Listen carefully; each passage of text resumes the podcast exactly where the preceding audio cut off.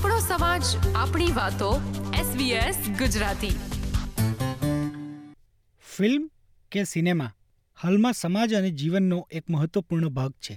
તો આજે મુલાકાત કરીશું આ જ ફિલ્મ ઉદ્યોગના જાણીતા અને આપણી જેમ ગુજરાતી એવા નલિનભાઈ પંડ્યા સાથે.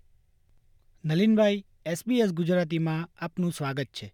થેન્ક યુ થેન્ક યુ એક સવાલ ભારતીય મૂળનો દરેક વ્યક્તિ વર્ષોથી પૂછે છે નલિનભાઈ, કે ભારતીય ફિલ્મ ઓસ્કાર ક્યારે જીતશે?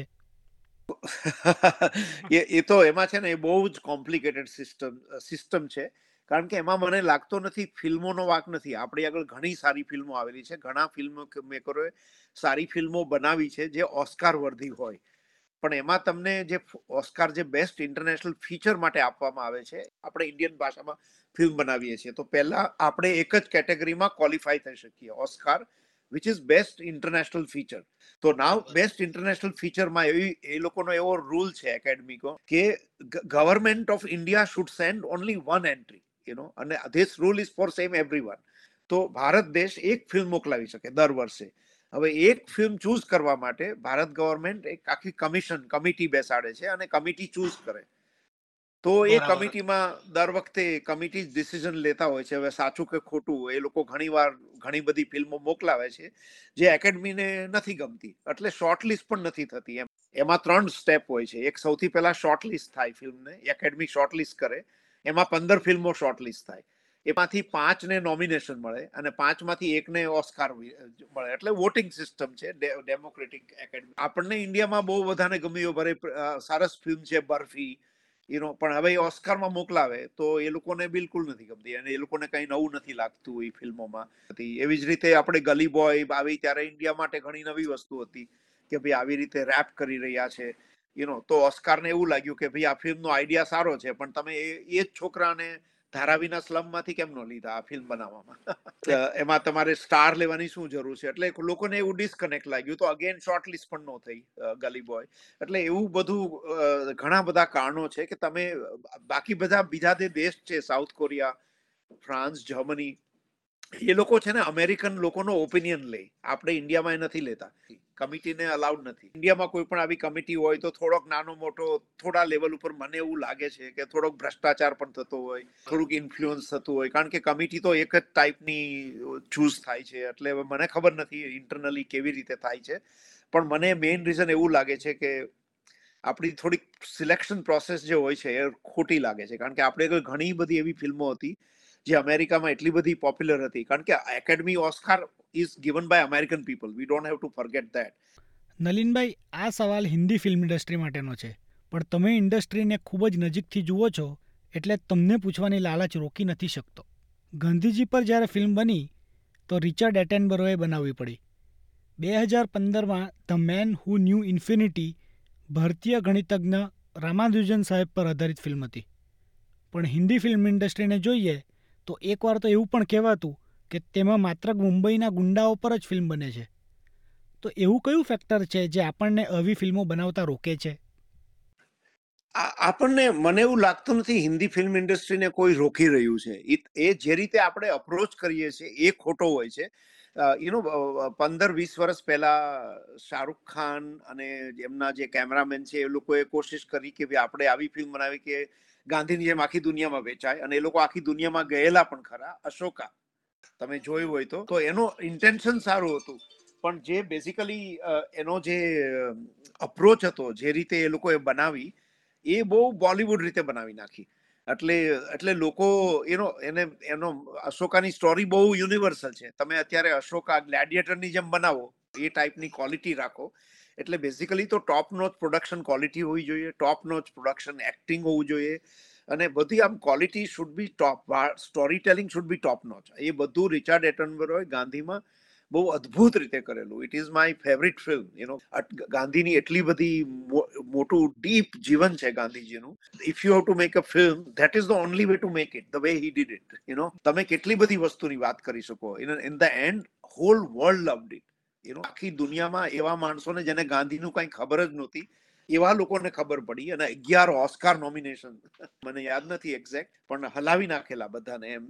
એટલે બેઝિકલી એ હતું કે વાર્તા એવી હતી એટલે એને ગાંધી અને એને એવી રીતે એને જસ્ટિફાય કર્યું. એટલે બેઝિકલી આજે એ જ પ્રોબ્લેમ છે કે ઇન્ડિયામાં જ્યારે આપણે ફિલ્મ બનાવીએ ત્યારે ટુ પ્લીઝ ઇન્ડિયન ઓડિયન્સ આપણે એને પર્પઝલી યુ નો ડમ્પ કરી નાખીએ પ્રોડક્ટને એમ કે ભાઈ ઇન્ડિયન લોકો થોડાક સ્ટુપિડ છે એટલે આપણે થોડુંક આવું બધું નાખવાની જરૂર છે કે ફિલ્મને સમજાવવાની વધારે જરૂર છે અને ફિલ્મમાં ગીતો નાખવાની જરૂર છે તો જ પૈસા પાછા આવશે ને એવા બધા લોજિકમાં ઘણા બધા project they get lost you know. એમાં પછી ધે ધે હિન્દી ફિલ્મમાં પણ ફ્લોપ થાય, ઇન્ટરનેશનલી પણ ક્યાંય જાય નહીં ફિલ્મ, એટલે સક્સેસફુલ ફિલ્મ નથી થતી.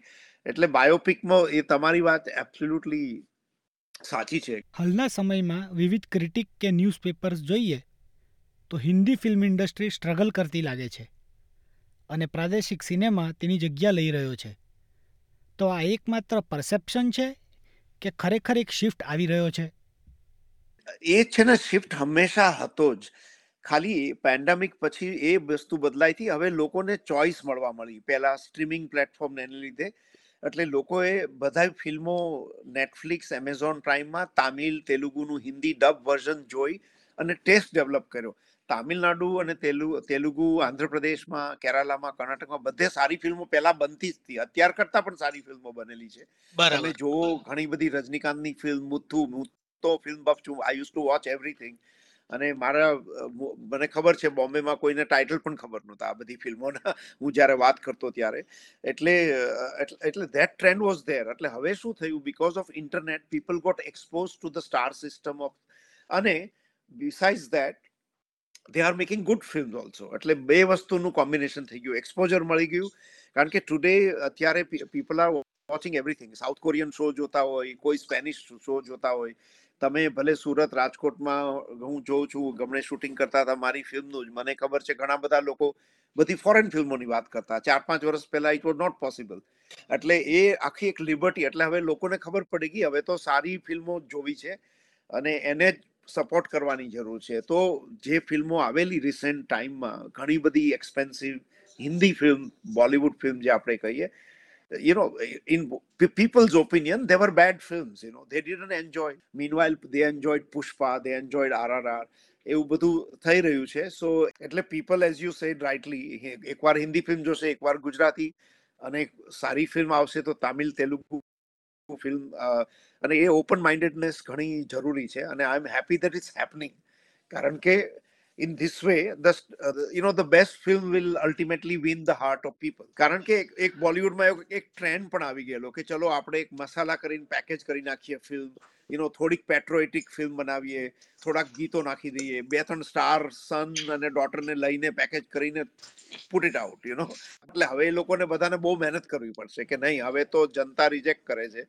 તમે ભલે બસો કરોડની એટી થ્રી બનાવી હોય કે દોઢસો કરોડની જર્સી, ચાલતી નથી ફિલ્મો.